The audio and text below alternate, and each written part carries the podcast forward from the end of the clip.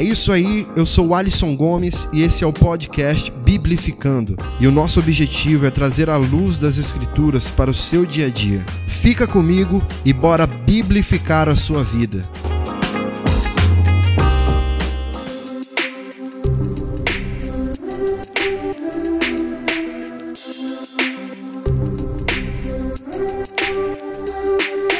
E aí galera, tudo bem com vocês? Eu espero que sim.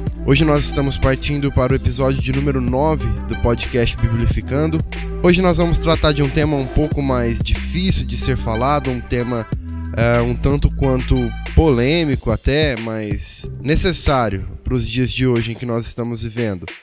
E nós precisamos entender como igreja, como cristãos, qual é a maneira como nós devemos nos posicionar em relação a isso certo?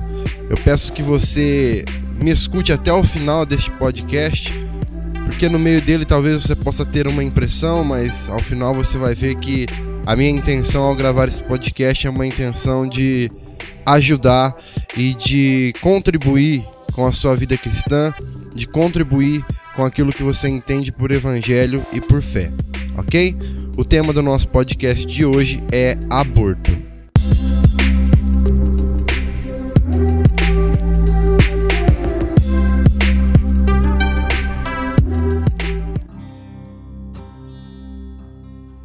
Pessoal, muito provavelmente todos vocês ouviram durante esses últimos dias a respeito do caso da garotinha de 10 anos lá do Espírito Santo, onde ela foi abusada pelo tio, acabou engravidando e depois ela se submeteu, na verdade, depois ela foi submetida a um procedimento para que ela pudesse abortar a criança a qual ela estava esperando. É um fato muito doloroso, muito chocante, muito triste para nós, né? Muito mais para aquela família, para aquela menina. Mas existem várias situações em volta que eu gostaria de, de comentar um pouco aqui nesse podcast de hoje. Eu já queria me antecipar pedindo desculpa para você, porque foi um tema que eu escolhi e decidi falar de última hora. Eu não iria falar sobre isso, mas eu senti a necessidade de comentar um pouco a respeito de toda essa situação. Foi um tema que nós trouxemos ontem no, no grupo de jovens da nossa igreja. Nós fizemos, tivemos uma conversa bem produtiva, bem legal. Oramos por essa família e eu gostaria de compartilhar com vocês um pouco aqui sobre isso. Então me perdoe porque não tem pauta, não tem um cronograma, não tem absolutamente nada aqui. Eu apenas separei algumas informações aqui para compartilhar com vocês, mas para que ao final a gente possa conversar um pouco melhor sobre isso.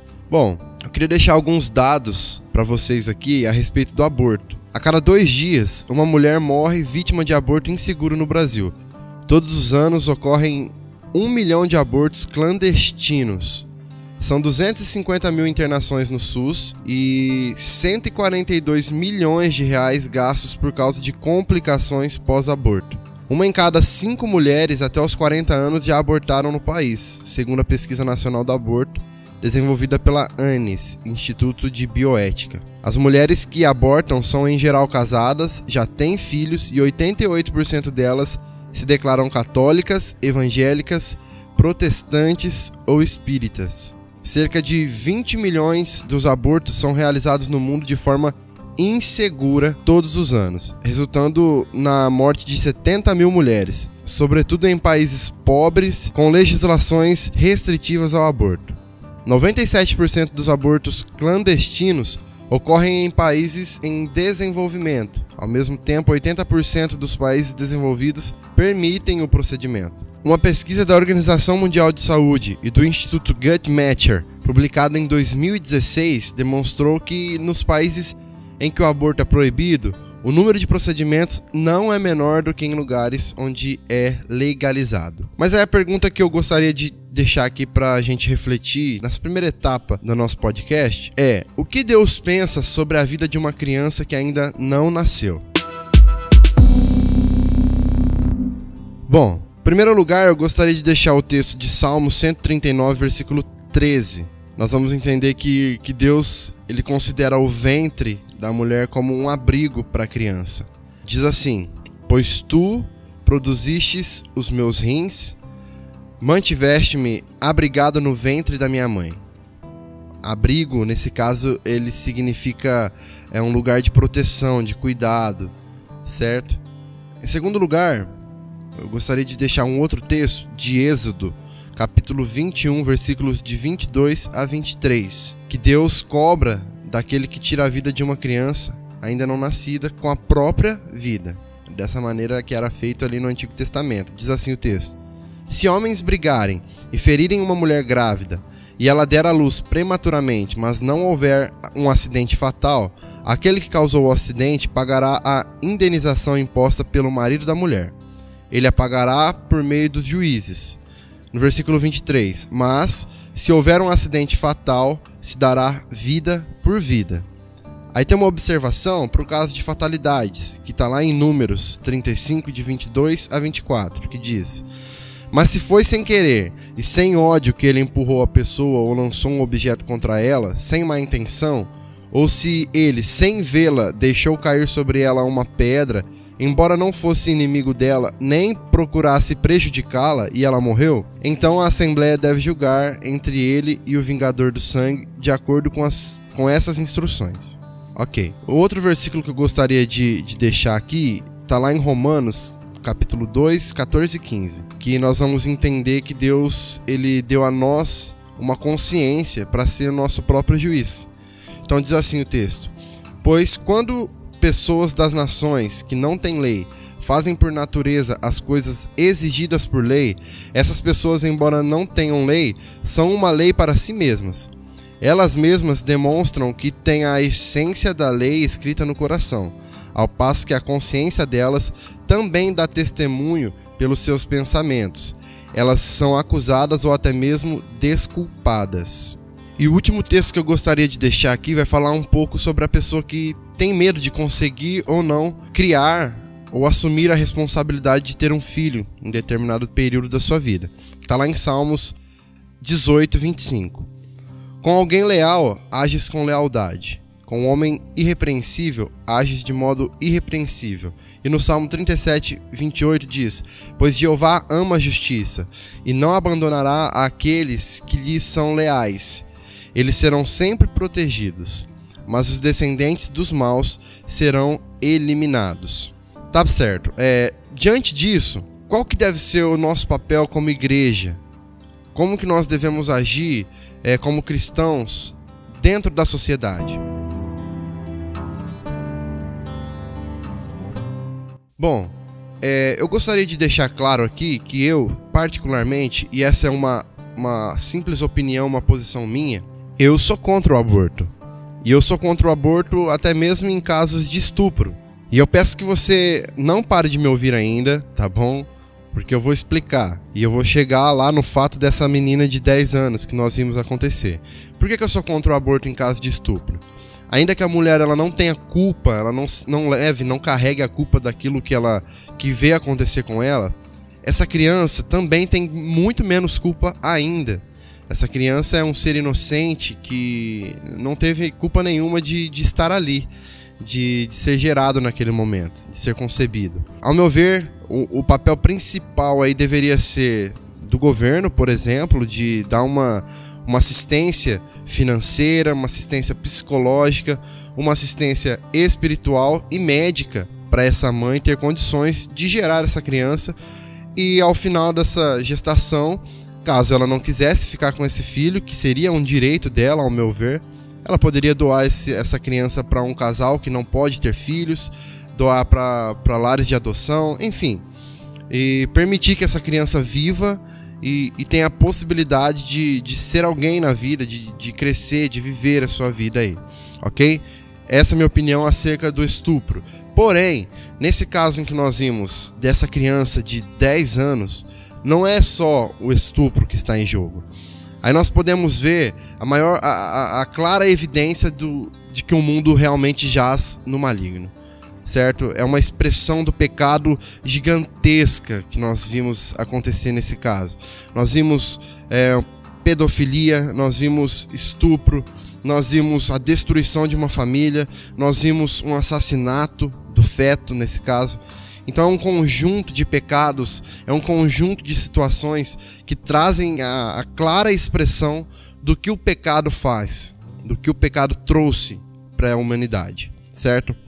Ao a gente analisar a justiça brasileira, a lei, ela, ela possibilita que a mulher ela, ela faça o aborto à medida que comprovadamente o médico ele ateste que essa, essa, esse parto que essa, que essa pessoa venha a fazer traz riscos de vida para ela. Que foi o caso dessa criança. Essa criança, segundo o laudo médico, ela poderia ter uma hemorragia interna, ela poderia ter que tirar o útero e essas coisas poderiam trazer uma complicação muito grande ali para ela e ela poderia sim perder a vida, ok? Então, nós estamos aqui diante de um conflito ético muito grande, muito grande mesmo. É, é um conflito ético onde a gente precisa, a gente entre aspas, tá? Mas apenas para a gente entender aqui, é onde a gente precisa escolher o mal menor. E, e nesse caso, o aborto ele foi escolhido ali pelos pais, não foi nem pela criança, porque ela não, não tem essa capacidade de escolher aos 10 anos se ela quer ser mãe ou não. Foi uma decisão tomada pelos pais dessa criança. E eles escolheram, optaram por salvar a vida da filha e sacrificar a vida do feto, do bebê, que já estava ali no seu quinto mês de, de, de existência. E nós, igreja, qual que é o nosso posicionamento diante deste fato? Será que a gente precisa se posicionar apenas a favor ou contra o aborto nessa situação? Será que é isso que está em jogo nesse caso aqui? E eu te digo que não, não é isso. Eu vejo que nesse caso especificamente não era hora da igreja se posicionar. Não. Sabe por quê, cara? Porque é uma situação em que traz, como eu disse, uma dor muito grande, sabe, um sofrimento gigantesco para essa criança. Você imagina como que vai ser a perspectiva de vida dessa criança daqui para frente? Quais os, os, traumas que ela vai enfrentar? Quais os medos que ela vai enfrentar da, daqui para frente, sabe? E, e nós como igreja, nós não deveríamos estar nos posicionando publicamente a favor ou contra o aborto. Não. Nós deveríamos estar nos posicionando sim de maneira mais íntima, mais próxima dessas pessoas, se é que nós temos essa possibilidade, com palavras de graça, com palavras de, de amor, com palavras de, de misericórdia. Porque é exatamente isso que essa família precisa nesse momento. Ela não precisa que alguém chegue nela e diga que ela não deveria ter abortado. Essa criança não precisa disso. Essa criança não precisa que alguém chegue nela e, e diga que ela errou. Não. Ela é uma criança de 10 anos que foi abusada, que foi estuprada pelo próprio tio. E talvez seja muito fácil para nós nos colocarmos em uma posição de dizer que não, tá tudo tranquilo, ela não pode abortar. Ela não pode abortar porque Deus vai dar condições para ela. Tudo bem, gente, mas realmente Deus pode dar condições para ela, como nós lemos aqui no, no, no Salmos 37, 20, 28. Aqui nós vimos que aqueles que são leais com Deus, eles sempre, sempre serão protegidos por Ele. Só que é uma decisão muito particular, é uma decisão muito própria, sabe? E a gente não tem essa possibilidade, essa condição de chegar até essa família exigindo que se faça isso ou aquilo. Assim como nós não temos o direito de parar na porta de um hospital gritando palavras de ordem, chamando o médico de assassino e dizendo que essas pessoas não podem fazer isso. Sabe, existe um, um, um debate político por trás disso que é muito prejudicial para essa criança, é muito prejudicial para essa família. Existe um debate teológico também que não se faz necessário neste momento. Se você quiser criar um debate teológico com o seu grupo de, de, de amigos, com o seu grupo de líderes, ok, mas não leve isso a público. Faça esse debate entre vocês, para que vocês possam crescer espiritualmente. Beleza, legal. Mas não leve isso a público, de maneira que de alguma forma isso possa chegar até essa família. O conselho que eu deixo, que eu gostaria de deixar aqui para vocês, são dois conselhos, na verdade. O primeiro está em João capítulo 15, versículo 12, que diz: O meu mandamento é este: amem-se uns aos outros como eu os amei. Jesus nos amou independente dos nossos erros, independente dos nossos pecados, independente dos nossos acertos. Ele simple, simplesmente nos amou, se entregou por nós numa cruz e nos tornou livres, nos possibilitou vivermos uma vida livre dos nossos pecados e da nossa culpa. E é dessa forma que nós temos que amar as pessoas à nossa volta, independente do que elas fazem. Não significa que nós precisamos concordar com as suas atitudes, com as suas posturas. Não, mas nós devemos amá-las. E nós não devemos impor aquilo que nós queremos que elas façam. Nós devemos é, convencer essas pessoas através da persuasão. Primeiro nós devemos ser, e através disso nós vamos convencer as pessoas dessa maneira. Nós vamos convencer que a Bíblia é a melhor regra de fé e prática que elas podem seguir. E o segundo conselho que eu gostaria de deixar está em Mateus 7, de 1 a 2. Não julguem para que vocês não sejam julgados, pois da mesma forma que julgarem, vocês serão julgados. E a medida que usarem também será usada para medir vocês. E esse é um texto que nós usamos muito, às vezes em nosso favor, mas nós não conseguimos usar isso em favor do nosso próximo.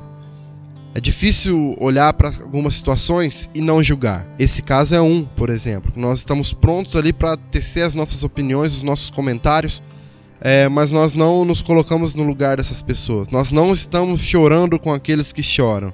É muito difícil isso, mas nós precisamos aprender a chorar com os que choram e se alegrar com os que se alegram. Sabe por quê? À medida que nós julgamos a pessoa por conta daquilo que ela está fazendo, nós estamos dando margem para que nós sejamos julgados também. E em algum momento nós seremos julgados. Você pode ter certeza disso. A Bíblia, o evangelho fiel, verdadeiro de Jesus, ele já por si só é ele quem julga, OK? E só que nós não podemos nos esquecer que ele nos julga também. Ele não julga apenas as pessoas por conta das atitudes que elas têm, ele nos julga também, certo?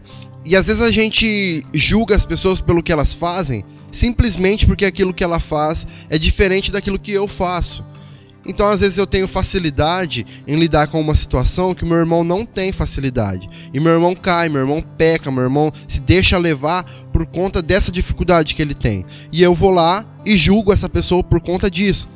Mas eu me esqueço que eu tenho diversas outras áreas da minha vida em que eu tenho dificuldade e que meu irmão não tem. E aí eu não vou estar preparado para ser julgado por esse meu irmão quando eu errar naquilo que ele é bom.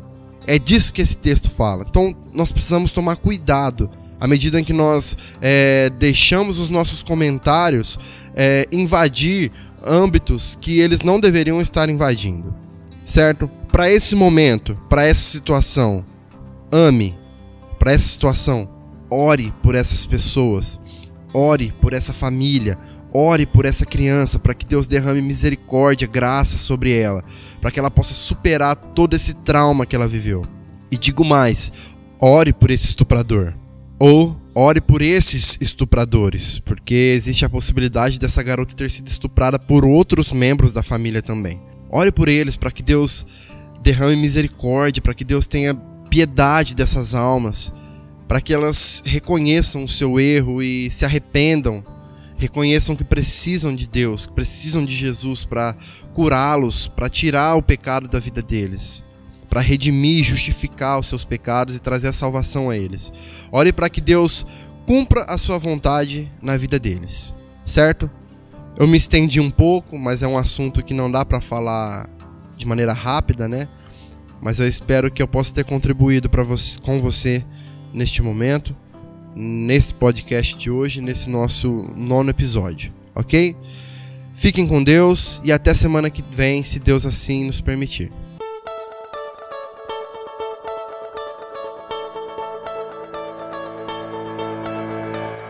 É isso aí, nós vamos ficando por aqui, felizes por mais essa experiência que Deus tem nos proporcionado de poder crescermos juntos aí em conhecimento da palavra. Compartilhe esse podcast com o maior número de pessoas que você puder. Envie aí nos seus grupos de amigos, da família, da sua igreja e use deste artifício para ser um propagador da palavra de Deus, ok? Fique com Deus, um grande abraço e até semana que vem, se o Pai assim nos permitir. Vamos biblificar geral